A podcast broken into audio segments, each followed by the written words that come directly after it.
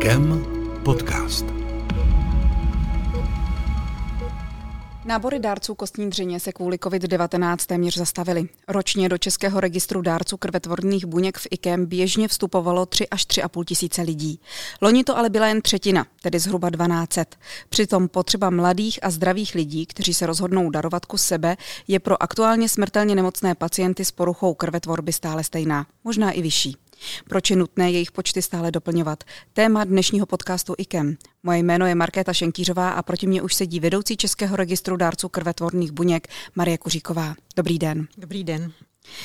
Maroško, pro koho aktuálně hledáme v IKEM dárce? Tak e, náš registr vyhledává dárce jak pro dětské, tak pro dospělé pacienty. V tuto chvíli e, mohu říct, že nejmladšímu pacientovi nebo nejmladším pacientům je kolem jednoho roku a v tom období dětském vlastně máme pacienty až do 18 let a zároveň vyhledáváme pro dospělé pacienty e, v rozmězdí přibližně od těch 19 až do 70 let věku. Registr sídlí tady v IKEM, nicméně my v IKEM kostní dřeň netransplantujeme, byť jsme transplant centrum. Pro koho tedy vyhledáváme? Pro jaké nemocnice, pro jaká oddělení? Tak um, můžu to rozdělit na dvě části. Jednou je tedy, že vyhledáváme dárce pro české pacienty z českých transplantačních center. My primárně pro Ústav hematologie a krevní transfuze a pro fakultní nemocnici v Motole, zároveň i pro fakultní nemocnici v Brně a samozřejmě spolupracujeme i, i s kolegy v dalších centrech. Registr ale není omezen jenom na Českou republiku. Standardem je spolupracovat se všemi registry na celém světě, takže nám denně přichází přicházejí požadavky z registrů opravdu z celého světa, od eh, Německa až po Austrálii. Znamená to tedy, že česká kostní dřeň může putovat za hranice, ale vyhledáváme i my pro naše pacienty právě v těch zahraničních eh, centrech. To znamená, že zahraniční kostní dřeň od někoho ze zahraničních dárců se může dostat pro ně sem do České republiky? Ano, je to tak. Vlastně v mm, posledních uh, už dlouhých více než desetiletích uh, je to tak, že naši pacienti získávají kostní dřeň zejména ze zahraničních registrů, protože prostě dárců v českých registrech uh, není dostatek tím pádem potřebujeme pomoc ze zahraničí a většina těch dárců je tedy z okolních zemí, Německo, Polsko a podobně. Proč je nedostatek zdravých dárců? Tak nemůžeme říct, že bychom měli úplně jako mm, zásadní nedostatek českých dárců v registrech. Jde o to, že jsme z malá země a mm, ta variabilita HLA systému, který je nutný k tomu, abychom vlastně našli vhodného dárce pro našeho pacienta, je veliká, takže potřebujeme těch dárců daleko víc, než naše republika vlastně dokáže obsáhnout. Tím pádem se obracíme na zahraniční kolegy a zároveň je to jedna z podmínek vstupu do registru, jak u nás, tak v zahraničí, že dárce musí být ochoten pomoci komukoliv na celém světě. Abychom byli fér, v Česku existují dva ano. registry. Je úplně jedno, kam se člověk zapíše, protože pomoci českým pacientům vlastně může z obou registrů. Nicméně, kolik eh, lidí je obou registrech dohromady, myšleno tím pro české pacienty a kolik by bylo potřeba, aby tam těch nových dárců ročně vstupovalo a naplnili jsme nějakou poměrovou kvotu k počtu obyvatel? Tak eh, dohromady v českých registrech je více než 130 tisíc dárců. Eh, takové jako statistické eh, pravidlo je, že bychom měli mít minimálně 2% ze zdravé dospělé populace, to znamená minimálně 200 tisíc lidí, k čemu se samozřejmě jako upínáme a snažíme se ty dárce do registru um, vlastně evidovat.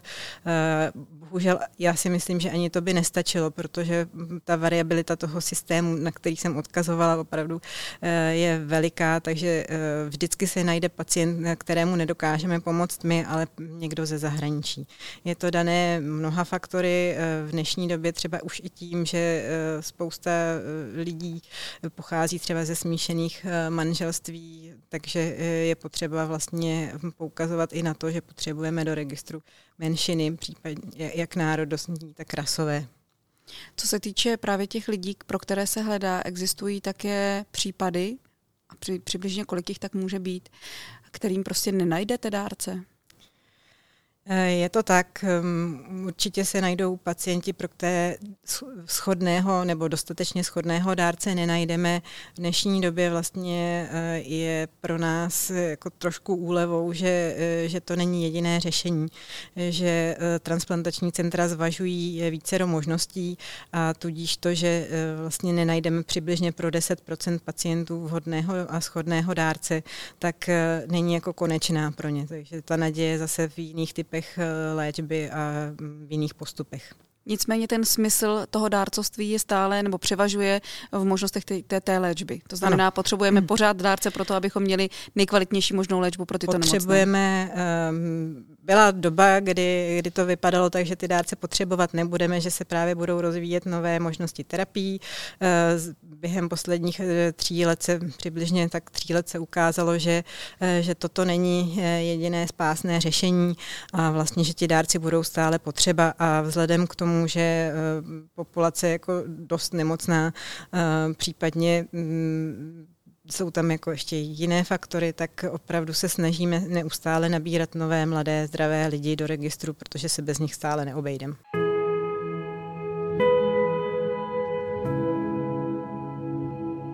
Velké nábory na fotbalových hřištích, eh, ty se v podstatě zastavily.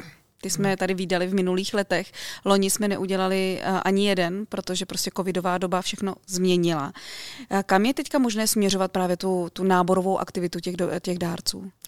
Tak určitě je možné, když se někdo zajímá o vstup do registru, že nám může napsat, zatelefonovat, napsat e-mail, eh, rádi se s ním spojíme, eh, vlastně zjistíme, jestli je ten člověk dostatečně zdravý a pošleme mu vlastně eh, odběrovou sadu na stěr z bukální sliznice domů, kterou bezpečně odebere a pošle nám zpátky. Samozřejmě to jsou jednotky dárců, takže se snažíme oslovovat různé společnosti, firmy a tak podobně, aby vlastně oni mezi sebou propagovali myšlenku dárcovství a případně eh, s naší pomocí zorganizovali vlastně vstup více do lidí do registru. My jsme teď v IKEM takovouhle akci rozjeli, ano. to znamená, že jsme za prvním dvouhodinovým náborem mezi našimi zaměstnanci, jak jsme byli úspěšní? Ehm, zdá se mi, že překvapivě eh, velmi, protože jsme vzhledem k situaci, která teda panuje nejenom eh, ve společnosti, ale ve zdravotnictví obzvlášť, neočekávali to, že vlastně lidi budou takhle mm, vstřícní a mm, opravdu otevření téhleté možnosti, takže za první eh, náborový den, který jsme měli přímo mezi našimi kolegy, se nám podařilo ehm, zaevidovat téměř 20 eh, nových dárců eh, a budeme s tím pokračovat v následujících měsících. Jak jednoduchý je právě vstup nejenom třeba v rámci společnosti nebo firmy, se teď pojďme podívat. Otevřete obal, Výjměte první štětičku a vložte do úst. Sliny stírejte v ústech v místě prohlubně mezi tváří a dásní. Štětičkou třete desetkrát dopředu a dozadu. Není potřeba tlačit příliš silně, štětička by se neměla uhýbat. Zkrátka jsme teď viděli nebo i slyšeli, jak jednoduché je vstoupit právě do registru, že už se to neděje jenom pomocí odběru žilní krve, ale je to jednoduché, když to řeknu laicky, vyšťourat si ústa tyčinkou podobnou vlastně jakému uchošťouru. Eh, pro jaké diagnózy ale se takhle hledají dárci? Tak většina společnosti asi bude eh, obeznámená s tím, že eh, hledáme dárce pro pacienty, kteří trpí leukémí. Eh, není to ale jediná diagnoza. Navíc těch leukémí samotných je velká škála, takže říci leukémie je hrozně zjednodušující. Jo. Kromě leukémí se jedná o těžké a závažné formy anémí, poruchy lymfatických žláz a metabolické poruchy a o to se jedná zejména vlastně v dětském věku. Kolik takových pacientů ročně je? Je to různé, ale v posledních eh, letech eh, průměrně zaevidujeme eh, v každém roce minimálně 150 nových pacientů, kteří potřebují naši pomoc. Jak se vlastně pro ně vyhledává ten schodný dárce, pokud bychom to měli vysvětlit úplně pro lajky? tak samozřejmě První, první směřování toho transplantačního centra není do registru, ale do rodiny. Eh, ale statistické údaje zase říkají, že pravděpodobnost nalezení dárce v rodině je přibližně 20 až 25 eh, Tudíž eh, téměř simultánně transplantační centrum začne vyhledávat dárce v registrech. Pokud neuspěje v českém registru, rozšíříme naše vyhledávání i do registrů zahraničních. Když říkáš, že vlastně rodina ne vždycky může pomoct. Eh, v jak široké rodině se hledá a může pomoct třeba i strýček, tetička, nebo se hledá opravdu u té nejbližší rodiny, to znamená rodiče nebo děti nebo sourozenci? Mm, tak uh, úplně největší pravděpodobnost, že člověk bude mít schodného dárce, je mezi jeho sourozenci. Ale vzhledem k situaci, která panuje v našich rodinách, nikdo nemá čtyři, nebo málo kdo má čtyři další sourozence, abychom naplnili tohle statistické pravidlo. Uh, navíc uh, ne všichni už pocházejí jakoby z, z manželství dvou stejných rodičů, takže pravděpodobnost tím ještě klesá. Uh, hledá se samozřejmě v, v, i v širší rodině mezi rodiči, případně dalšími rodinnými příslušníky, ale tohleto vyhledávání je závislé vlastně na, požadavcích transplantačního centra, na jejich zkušenostech nebo případně na tom, jak vyhodnotí situaci v té rodině. Takže tohle to jde víceméně mimo nás. My samozřejmě jsme tady k dispozici eh, pro vyhledávání rodiny a to hlavně v případech, kdy eh, buď dárce nebo pacient eh, jsou v zahraničí, případně opačně, takže zprostředkováváme tyhle ty pomocné práce, když to takhle řeknu, když eh, ti lidé prostě nejsou v dostatečně blízkém kontaktu. Ale jinak naše primární zaměření je vyhledávat nepříbuzné dárce anonymně pro pacienty na celém světě. Pojďme se tedy, tedy odklonit od toho, jestli to je příbuzný nebo nepříbuzný. Vemme si škatulku dárce, jakýkoliv.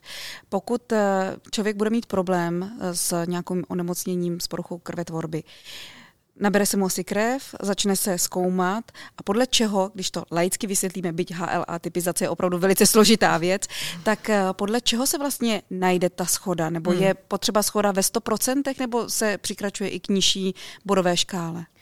Tak eh, obecně říkáme, že je potřeba schoda v deseti znacích z deseti, eh, mm, když hledáme opravdu toho schodného dárce. Můžou tam být samozřejmě trošku mírné odchylky, ale mm, proto, abychom si to dokázali představit, tak to připom, eh, přirovnávám vlastně ke krevní skupině. Máme krevní skupinu A, B, A, B a 0 faktory, takže vlastně jakoby 8, 8 eh, typů a my hledáme 10 znaků na bílých krvinkách, je to podobné, ale ta variabilita tohohle systému je daleko větší než, eh, než u krevních skupin, takže mm, někteří kolegové to sice neradi slyší, ale my, my tvrdíme, že hledáme genetické dvojče. To znamená, že eh, můžeme transplantovat i přes eh, třeba rozdílnost krevní skupiny, ale musí být znak na, na bílé krvince stejný? Ano. Nám jde hlavně v, eh, v první řadě o tu schodu na těch bílých krvinkách. Pak samozřejmě, pokud těch dárců v registru je dostatek, tak můžeme rozšířit ta kritéria na schodu v krevní skupině. Ideálně, pokud je dárcem muž. A samozřejmě potom ještě další faktory, které mohou ovlivnit úspěšnost transplantace. Proč muž?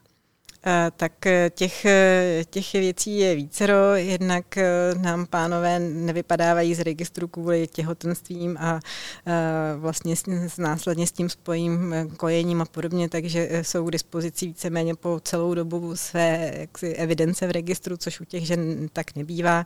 Zároveň ženy po porodu bývají imunizované, tudíž jsou jako dárkyně méně vhodné než, než muži. A zároveň také ještě další faktor, a to, to je i váha vlastně toho dárce, kdy opravdu, eh, když máme 50-kilovou slečnu, tak není úplně vhodným dárcem pro 100-kilového muže.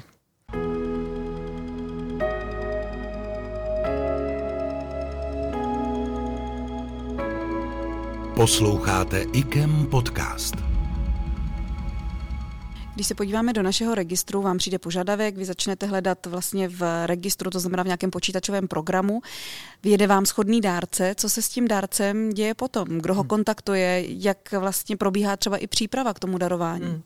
No, je to tak, že vlastně transplantační centrum nejdřív musí schválit, že, že to je pro ně ten vhodný dárce, takže my jim my uděláme nějakou nabídku a oni si, oni si vyberou podle svých kritérií, která samozřejmě předem známe, ale musí nám tohleto rozhodnutí schválit. Pokud si něk, vyberou dárce z našeho registru, tak um, toho dárce oslovíme, zjistíme, jestli je po té době, protože to může trvat několik týdnů, ale až několik let, eh, co ten dárce jaksi jako eh, je uložen v té databázi, tak, eh, tak potom toho dárce oslovíme, zjišťujeme, jestli je stále dostatečně zdravý, aby teda darovat mohl, jaké jsou jeho aktuální časové možnosti, jestli opravdu chce spolupracovat, jestli si to nerozmyslel, protože tím vstupem do registru dává souhlas jenom s tím, že že bude otestovaný a zařazený nikoli s tím samotným darováním. Takže pokud tohleto všechno nám ten dárce odkýve, přijde potom na další vyšetření, kde už děláme, zkoumáme jeho vlastně aktuální zdravotní stav a zároveň tedy děláme přeskoumání těch HLA znaků. Pokud tohleto všechno proběhne jak si k naší spokojenosti, i ten dárce s tím souhlasí, protože je daleko jako lépe poučen, než třeba to bylo u toho vstupního vyšetření, tak potom vlastně se dostává do takého finálního předvýběru, kdy to transplantační centrum obvykle mívá tři až pět e, dárců v evidenci, které teda, z kterých vybírá toho nejvhodnějšího. Pokud ten dárce je vybrán, tak eh, potom je zarezervován pro toho pacienta a buď tedy mm, je požádán o odběr kostní dřeně klasický pod narkózou, anebo dneska v 90%, možná už i více než 90% je žádán o odběr eh, stimulovaných krvetvorných buněk, což se dělá na specializované transfúzní stanici. Je to ambulantní zákrok. To znamená, že eh, pacient přijde, napíchne se, když to tak řeknu, na nějaký přístroj a je mu separovány ty krvetvorné buňky. Tak, ale není, není to jen, jen tak, protože samozřejmě tomu zase eh, předchází nějaká příprava. Pokud eh, dárce souhlasí s tímhle typem odběru, který si teda vybralo transplantační centrum, tak musí podstoupit přibližně 30-denní přípravné období, kdy mu uděláme opravdu předoperační vyšetření, znova zkontrolujeme, jestli je dostatečně v pořádku, aby ten samotný odběr mohl proběhnout tak, aby ho neohrozil.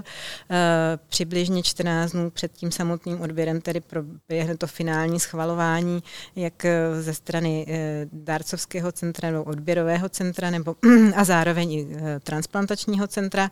A potom v případě těch, těchto krvetvorných buněk dárce podstupuje čtyři dny před samotným odběrem přípravu stimulačním faktorem, kdy vlastně dostává injekce bílkoviny, která jako vyplaví tu, ty potřebné buňky z kostní dřeně do krevního oběhu. A pak teprve po těch čtyřech dnech následuje samotný odběr. Bolí to? Uh, No, nebudu říkat, že je to úplně bezbolestné, ale většina našich dárců, eh, ten samotný odvěr předpokládáme, že nebolí, ale většina našich dárců pociťuje nějaké jakoby chřipkové příznaky, které můžeme teda teďka možná srovnat s tím, že všichni podstupují eh, eh, očkování na covid a vypadá to asi dost podobně, ale spousta našich dárců nám říká po tom samotném odběru, že se toho bála víc, než, než samotná ta příprava, jako byla, jak byla náročná. Takže vlastně ten strach je možná někdy jako potencuje to, to že, že se bojí, ale eh, většina z nich to ustála velmi dobře. Stalo se vám někdy, že byste našli člověka, který může potenciálně zachránit život a z nějakého důvodu, relevantního důvodu pro něj, to třeba odmítl? Um, málo kdy. Mhm, ale samozřejmě stát se to může a my eh, těm dárcům dáváme určitě spoustu informací a snažíme se v dostatečném předstihu eh, je seznámit se vším, co je bude čekat, aby si to rozmysleli. A dělají to všechny registry, protože samozřejmě víme, že to je velká zátěž, že to je pro toho dárce velká oběť, kterou podstupuje pro úplně neznámého člověka, s kterým se nikdy nepotká. Takže eh, se snažíme opravdu v dostatečném předstihu zjistit, jestli ten dárce prostě má tu odvahu tohleto všechno podstoupit a málo kdy se stane, že ten odběr je zrušen z, z důvodu toho, že by ten dárce ucouvl, jako z toho odběru spíš se nám stává, že v době té přípravy vlastně přijdeme na nějaké potíže zdravotního charakteru, kterému prostě neumožní, aby daroval. Naopak jsou lidi, kteří by i přesto, že my jako eh, o ně pečujeme a nechceme vystavit nějakému riziku, tak by byli ochotní třeba podepsat revers.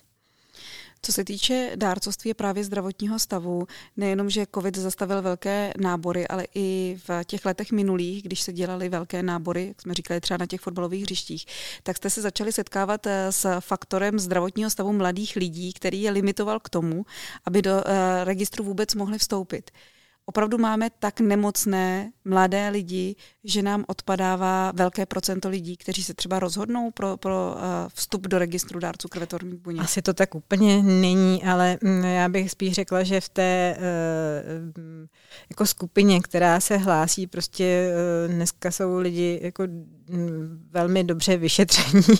možná, možná opravdu je to spíš to procento z těch lidí, kteří, kteří mají zájem o vstup do registru. Já to nedokážu říct vlastně v poměru k celé populaci. Jo, ale uh, my ty dárce vlastně velmi pečlivě vyšetřujeme, velmi podrobně se ptáme na jejich zdravotní stav, takže tam nejde ani o to, že by byli nějak zásadně nemocní, ale prostě není to dostatečné, eh, dostatečné zdraví na to, abychom jako měli jistotu, že je neohrozíme tím samotným odběrem.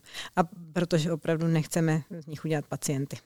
Co člověka může diskvalifikovat po té zdravotní stránce eh, od toho vlastně být dárcem krvetvorných buněk? Tak eh, jsou to určitě astma, závažné formy alergie, vysoký krevní tlak, eh, různá orgánová onemocnění, autoimunitní choroby. Ta škála je veliká, ideální prostě podívat se na naše webové stránky a najít si tam seznam těch důvodů, proč nelze vstoupit do registru. A poslední otázka je na věk. Eh, tím, že jsou v Česku dva registry, máme dvě věkové hranice, každý registr na to nahlíží jinak. Náš pohled je, že člověk může vstoupit až do 40. Eh, do 40 let, to znamená do 41. narozenin. Proč je takhle daná věková hranice? Proč ten člověk tam jakoby nemůže vstupovat i do dalšího věku a pokud vstoupí, jak dlouho vlastně v tom registru zůstává? Tak člověk, který vstoupí eh, v tom věkovém limitu 18 až 40 eh, let, eh, bude evidován do svých 56. narozenin. My dárce vlastně limitujeme tím, že víme, že v tom starším věku už jenom těch zdravotních obtíží je víc, takže automaticky vyrazem těmi 56. narozeninami. Je to tak, že vlastně, už jsem to říkala, čím mladší a mm, čím mladšího dárce máme v registru, eh, tím samozřejmě lépe ten odběr snáší a je větší pravděpodobnost úspěšnosti transplantace. Eh, my jsme před nějakou dobou vlastně přehodnotili mm, tu přísnější věkovou hranici mezi 35 a 40 lety, protože se nám prostě zdálo, že eh, ještě stále jako velmi omezujeme mm, lidi, kteří, zvláště muže, kteří se v tomhle věku třeba rozhodli pro darování a bylo to po zralé úvaze, opravdu se nám svým způsobem to osvědčilo, protože už je z nich několik vlastně dárců kostní dřeň darovalo. Poslední otázka, jak se tedy přihlásit, pokud někdo nás poslouchá a řekne si ano, chtěl bych vstoupit, eh, chtěl bych vstoupit tou nejjednodušší cestou, to znamená přes odběrovou sadu doma, tak jak se k ní člověk dostane? Tak eh, určitě podívat se na webové stránky www.darujživot.cz. Eh, tam najde přihlášku do registru a my se s ním na základě té přihlášky skontaktujeme a pošleme sadu, eh, sadu slin, případně vytočit telefonní číslo, které na těch stránkách je a určitě se dovolá některé mojí kolegyně.